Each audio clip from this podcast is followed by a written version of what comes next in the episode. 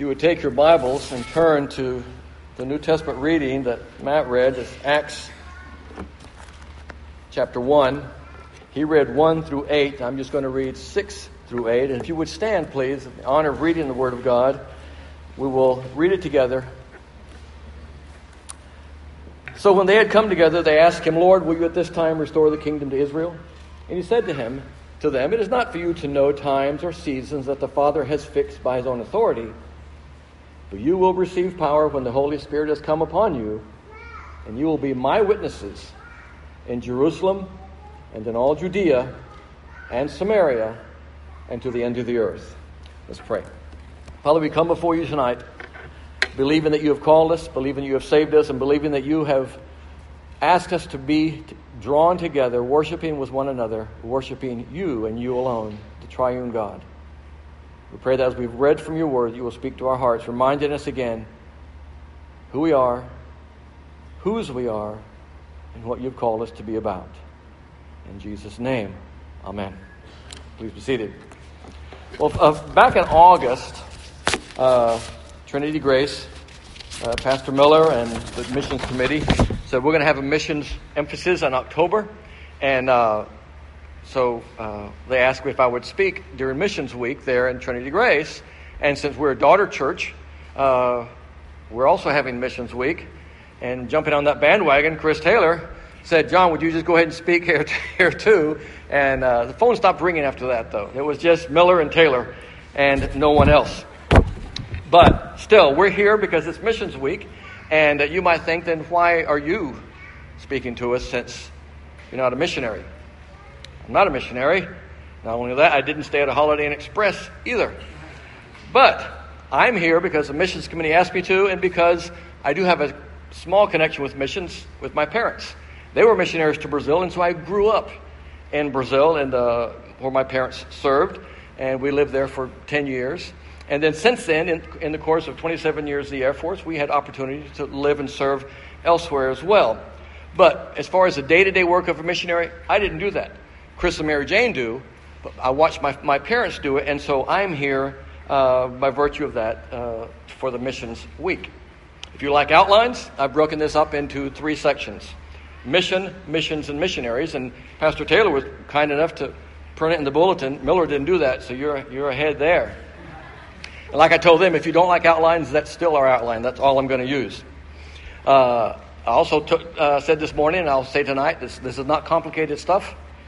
Uh, doesn't mean what Pastor Taylor does is complicated, but missions and missions and missionary it's pretty, it's pretty straightforward in Scripture. It's also not going to be super long. We're not going to be here over a couple of hours uh, at the most.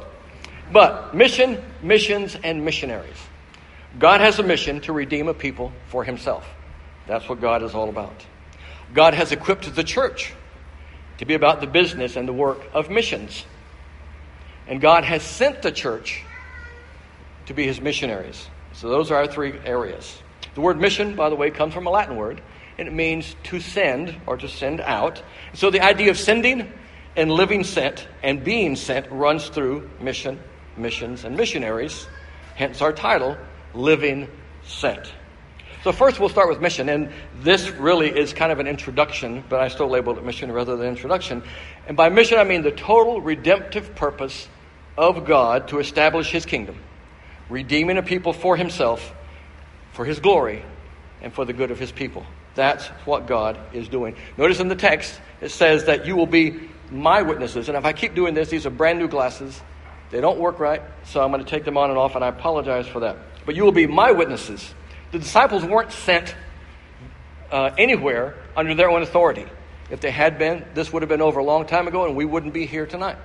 But they were his witnesses. They were God's witnesses. And he said, You'll do it in Jerusalem, you'll do it in Judea, you'll do it in Samaria, and you'll eventually go to the ends of the earth. They were sent there by God under his authority to accomplish his mission.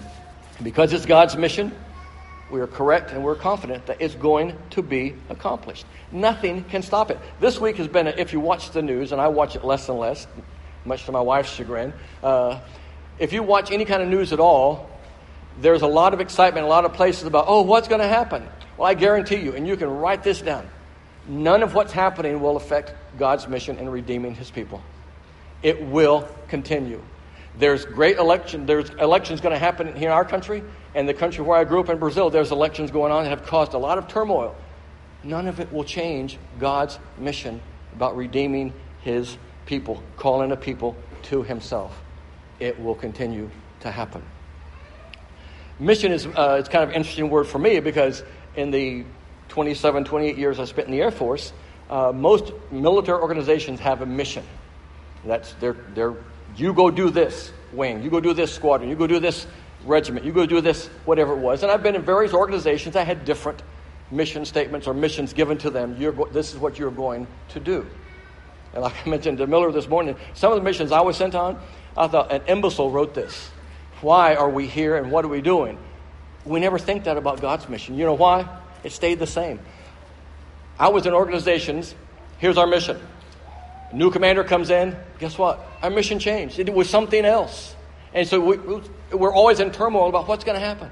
We read through the Word of God, we read the narrative, we read it about the gospel, saving a people who are lost for Himself. God has a mission, and we can even say that God is on a mission because God is a sending God. He's by nature a sender. So He is the sender, and in the person of His Son, God the Son, He is the sent one. So God is the source of His own mission as the sender and as the one who is sent. And He sent His Son to who embodies that mission. He is the one who came and he accomplished that. When Jesus said on the cross, It is finished, that work was indeed finished, and the redemption of God's people was a result of that. God's mission is then extended and applied to the ministry of the Spirit. He said, You will receive, the Holy Spirit will come upon you. Again, they didn't do it on their own. And so the Spirit calls, the Spirit equips, and the Spirit empowers the people of God, equipping them for God's mission. So we have a triune effort in his mission. God's the source of it, God the Son is sent to accomplish it, and God the Holy Spirit empowers and equips the church. So the mission is therefore God's, and he sends to accomplish his redemption of all creation. Jesus talks of himself as being sent oftentimes. Uh, John chapter 17, if you wanted to turn there, I, would, I won't do it now, but over and over and over again in that chapter, chapters 3 and 8 and 18 and 21 and 23, about being sent. And there we get that word sent again. And the sent people of God, the church, is the instrument of God's mission, redeeming a people for himself. But we know and we're confident also that this mission didn't just start with Christ. It started before the foundations of the world because Scripture tells us that.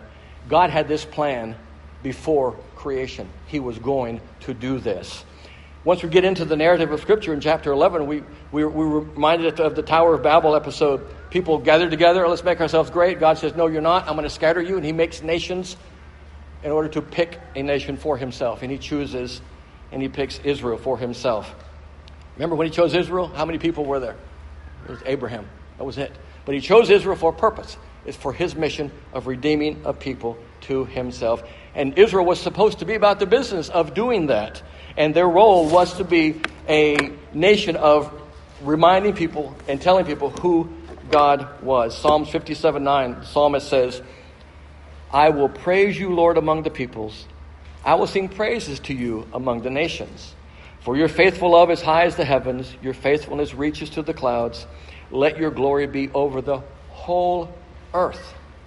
Isaiah chapter 2 All nations will stream to it, and many peoples will come and say, Come, let us go up to the mountain of the Lord to see the house of the God of Jacob.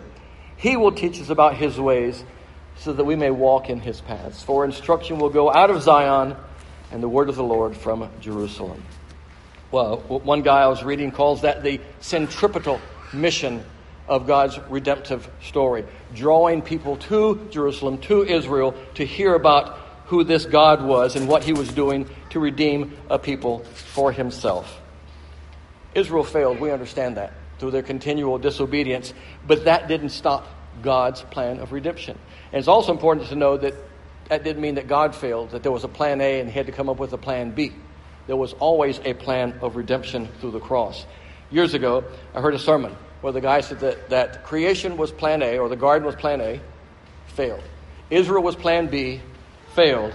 And so the cross and the church was plan C. Uh, I don't know about your house, but our house, oftentimes, their plans D, E, and F. Uh, remember the cat and the cat with the hats that kept coming off? Sometimes plan Z, and it just still doesn't work. But there was, in God's redemptive, redemptive story, there's no plan A, no plan B, no plan C. There's the cross of Jesus Christ, to, uh, of God redeeming a people to himself. That's what God has been about since creation, and that's been the only plan. We remind ourselves again that it is his mission because he says, You are my witnesses. You are going to draw people from every tongue, every tribe, and every nation. So God has a mission, and that mission is to redeem a people for himself. Missions, on the other hand, is a, it's our next word. It's still being sent, has the idea of sending, but it is the activity of God's people, or the church, to proclaim the gospel message of redemption and to demonstrate the kingdom of God in the world. Missions the activity of God's people, the church, to proclaim the gospel message of redemption and to demonstrate the kingdom of God in the world.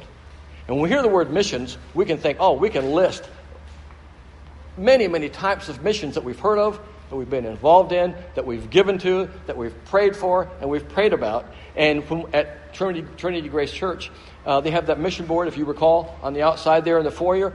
And you go over to that mission board and you read those about those missionaries, and you think, wow, Look at what they're doing in those missions that God has called them to. In fact, uh, on the table tonight where the uh, house will be, there was a list, I guess you brought that list, of all our missionaries that Trinity Grace supports, therefore we support. And you can take those home with you and remind yourself to be praying for them. But they are involved and engaged in missions, all those people there street ministry, uh, home Bible studies, preaching, teaching, some, you know, whatever the work is, they're involved in those kinds of missions. And we've met them. If you were at Trinity Grace before this, we've prayed with them, we've prayed for them. At times, we've shared meals with them. Listen to them as they talk about what God is doing uh, to, at Trinity Grace today. Uh, Chris was able to speak during the Sunday school hour at length about the work there in Pucallpa, Peru. And it's amazing, just in that little area, the people who are waiting to hear of the gospel of Jesus Christ. And so we pray for Chris and for Mary Jane. And we think of them as they go back there. Uh, and we never wanted to leave out their children that are going with them and all that work that is their missions that God has trust, entrusted them with as they go back to Peru. And we think of our missionaries, we think of the house, and we think, yeah, that's missions. That's over there, and that's where that stuff happens. But it really isn't all over there. And sometimes there is a tension. Well, do we take care of things here well, we take care of things over there. We were in a church in Virginia many years ago where we were talking about the raising money for foreign missions, and one of the older, an older dairy farmer said, "Haven't we paid that off yet?" And thinking that okay, we did that, we gave, we gave, we gave. Let's do something else now. How about right here, closer to home, as if it's an either or. We'll go back to the text and we see Jerusalem and Judea and Samaria and the ends of the earth. There's not a single or in there. It's not like salad bar. I'm going to pick Jerusalem and I'm going to pick Samaria. I'm going to pick ends of the earth, but not Judea.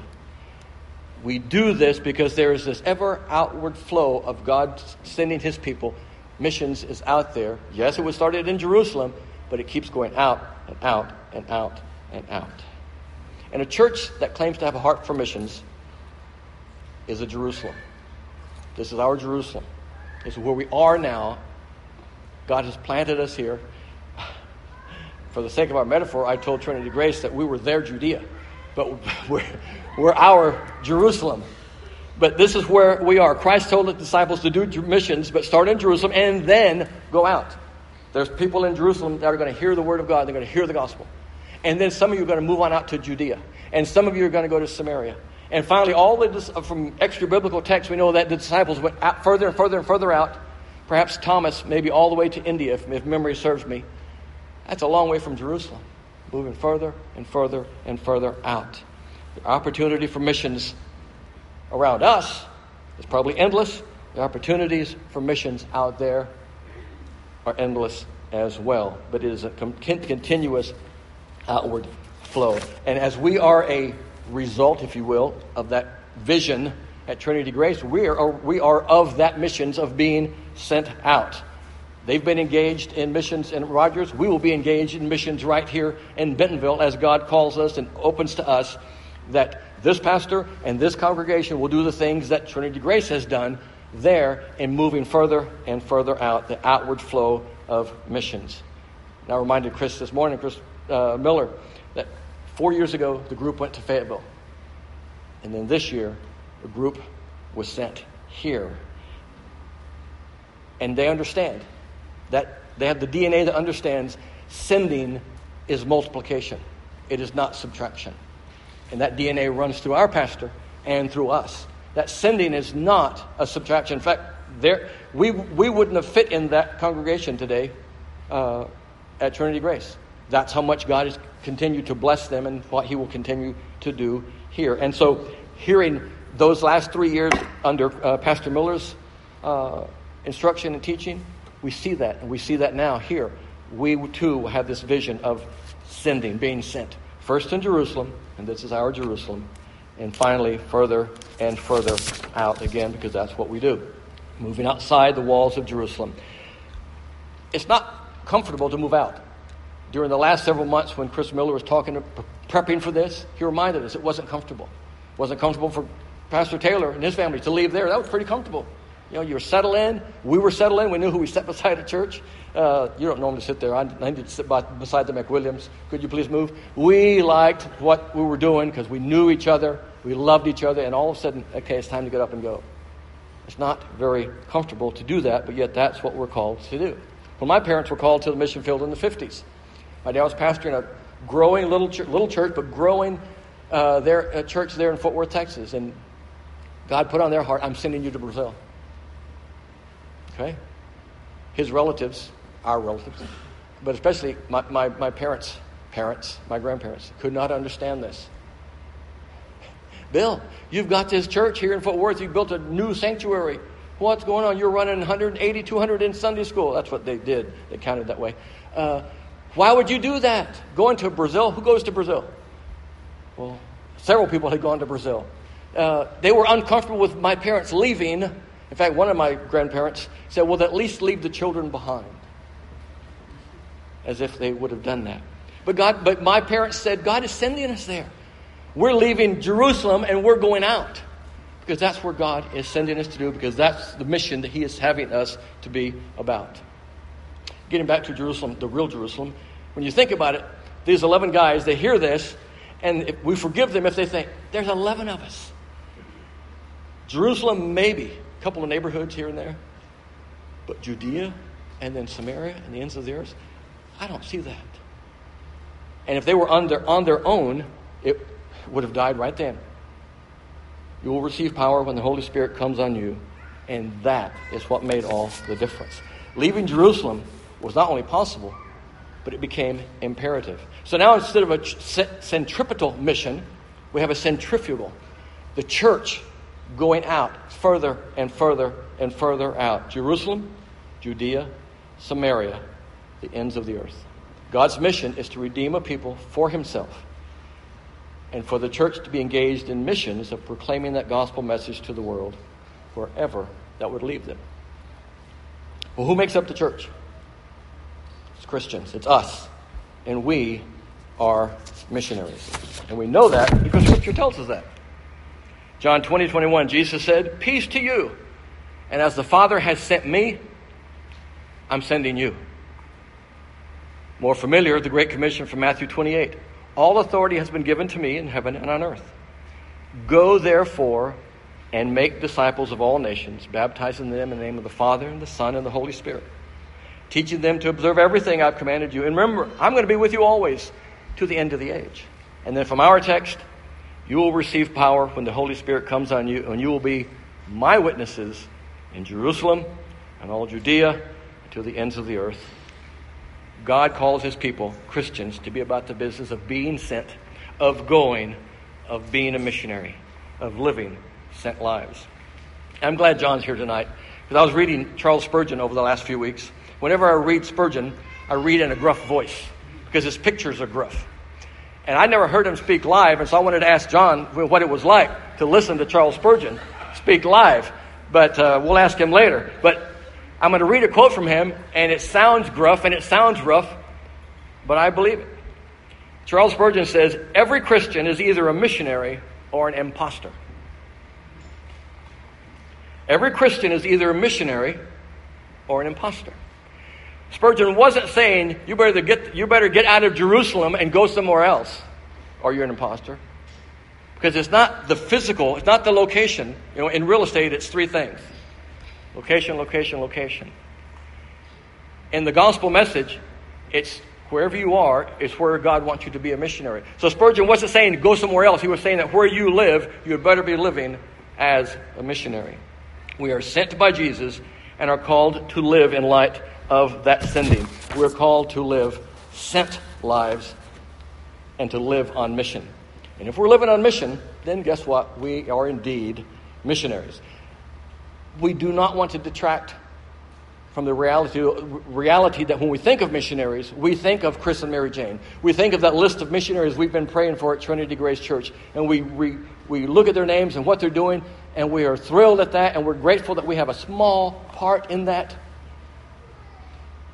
Particular missions to particular people, often crossing cultural and linguistic barriers, making disciples of all nations. And we think of that, and that's okay. My parents were called as missionaries to Brazil for a particular thing. Chris and Mary Jane are called to Peru for a particular type of mission, but they're not the only missionaries. So we, when we see, think of them as uh, missionaries, we know that we are also missionaries. To, get back to Spurgeon, if we're called to, to live a sent life, we understand most of us will live in our own Jerusalem. Most of us will live most of our lives in an area where we work, where we were raised, maybe some of us. Some of us actually may travel a little bit around, but not all of us will go to Pucallpa. Not all of us will go to Rio de Janeiro. Not all of us will go to the parts of Kenya. But we, but we are going to live our lives right here. The other word that we hear in Scripture about being sent is an ambassador. Uh, 2 Corinthians 5.20. Therefore, we're ambassadors for Christ, certain that God is appealing through us I love these verses. We plead on Christ's behalf. Be reconciled to God. The word plead is a wonderful word because it has such a weight to it. We can ask someone something, but pleading is a much heavier, heavier word. And we usually plead with people up close, where we are, where we live. We don't plead with people very often via long distance. And because of that, the people we're pleading with, right here, we are sent to them. We're missionaries to the people on our street. And not, not to step on any toes at all, but how many people on your street know, one, that you're a believer, two, where you go to church, three, what's, what's important to you? Do the people on your street know that? You're a missionary to them. And like Spurgeon said, whether we like it or not, we are going to be that to them. Folks at work. Sometimes it's hard at work because we can kind of put up a facade maybe at work. Eh, I'm going to work this way and not let them see the real me. But people at work need to know that you're a missionary too. Not that you get in their face, say, hey, I'm a missionary, so you better listen to me, but what are you doing to tell them about the gospel? Told the folks this morning about something that happened to me years ago when I was stationed at the Pentagon, just as a point of saying that we never know what day the sending is going to be important. I worked with a young man who was arrogant and single, had a lot of money, and lived for himself. And I didn't really care for him a lot, but I had to share an office with him. His name was Bill. And I'd had a kind of a rough week, and so I got to work that Monday, and I just wanted to be left alone. I don't know if this happened to you. Just don't touch me. Don't talk to me. Don't touch my coffee cup. Leave me alone. I'm working. Bill comes in and sits down. I'm in, I'm in the Air Force. He's a civilian. He says, Hey, John, uh, what are you going to do you know, the next, you know, in the, in next few months? Bill, yeah, I'm kind of busy. Well, here's what I'm going to do. And he began to tell me what he was going to do. And then after that, John, I'm going to do this and this and this. And in a few years, I want to do it. And he went on and on and on. And when I retire, John, I'm going to do this. And then, John, when I die, what then? I thought, oh, I did not want this today. I wasn't feeling sent but I had been sent. So I put my stuff away, turned to Bill, and talked about the gospel. I don't know what he ultimately God did with his heart, but I know what God wanted me to do that day, which was to live sent with Bill, even when I didn't want to. Well, that's what we are. We are sent people, meeting them right where they are. Classmates in school. We don't have a whole lot of high school kids here like we had this morning. People that sit beside you in class, who knows but you, what you're sent to be the gospel proclaimer to them. Perhaps you have a family member, and this can be very, very, very tough to do sometimes. A brother or a sister, a parent, a son or daughter. You're sent to them. Those sometimes are the hardest to plead on Christ's behalf, be reconciled to God. Up close, missionaries up close. This past summer, some of you uh, were with us. We, uh, Chris Taylor had us lead the uh, set up the booth there at the farmers market. Well, he set it up. We, we, the rest of us showed up, but we had this great booth at the farmers market. People would come and come around and uh, uh, meet with us and talk to us, and we would we looked them in the eye. We hand, uh, clasped their hands, said, "Glad to meet you. This is who we are. This is what we do." Some of them let us hug them, and we hugged them on really hot, sweaty days. We handed out cool water. You could see the gratitude in their eyes, and some of them were able to explain the gospel of Jesus Christ to them. Give them literature, not just about the gospel, but about this church, about who we are, what we're about. The young woman who was beside us that one day she said she was raised in church, and when we talked to her, we said, No, you're not raised in church. You were raised some, something else. But here's the gospel of Jesus Christ. Let us talk to you about that. We don't know what happened to her heart. I don't know if you do. But a privilege of being there, sent to talk to those people. And guess what? That was our Jerusalem. And I told the Trinity Grace, but that was their Judea. They had said, Go to Judea and set up shop at the farmer's market. But for us, it's our Jerusalem, building relationships for the sake of the gospel of Jesus Christ. We were being witnesses, we were being missionaries in our own Jerusalem area. When I, uh, grew, when I grew up in the city, uh, city of Rio de Janeiro, at the time it was the capital city of Brazil. As the capital, had all the foreign embassies. All the countries built their embassies there and sent their ambassadors there to interact with the country of Brazil for all sorts of things that ambassadors do a lot of the ambassadors' kids went to school with me. And so I was in class with kids from all, also all over the world whose parents were ambassadors. Uh, they would drive up to our school with really cool big black cars with flags, and they all had, they all had burly drivers. And we, our missionaries, uh, our missionary car was a Volkswagen Kombi, and my dad. And so, not the same, but still, these ambassadors were there because uh, their country said, We're sending you away to build relationships. Well, guess what? We've been sent to a foreign country because we don't have a country. Once we're in Christ, we don't have a country anymore. It's not that our roots don't go down anymore once we're in Christ. We're looking for a different city. Scripture says it's not made by hands. We're to live as strangers in a strange land. Remember, I said earlier about the news. I find myself, the older I get, less and less interested in what's going on. Uh, but more, by all means, don't take this, oh, he's going to become a hermit. Uh, it's just maybe part of his age, too. But we're not, we're not from here. But we live here. We live in Jerusalem, but we don't, we're not from Jerusalem anymore.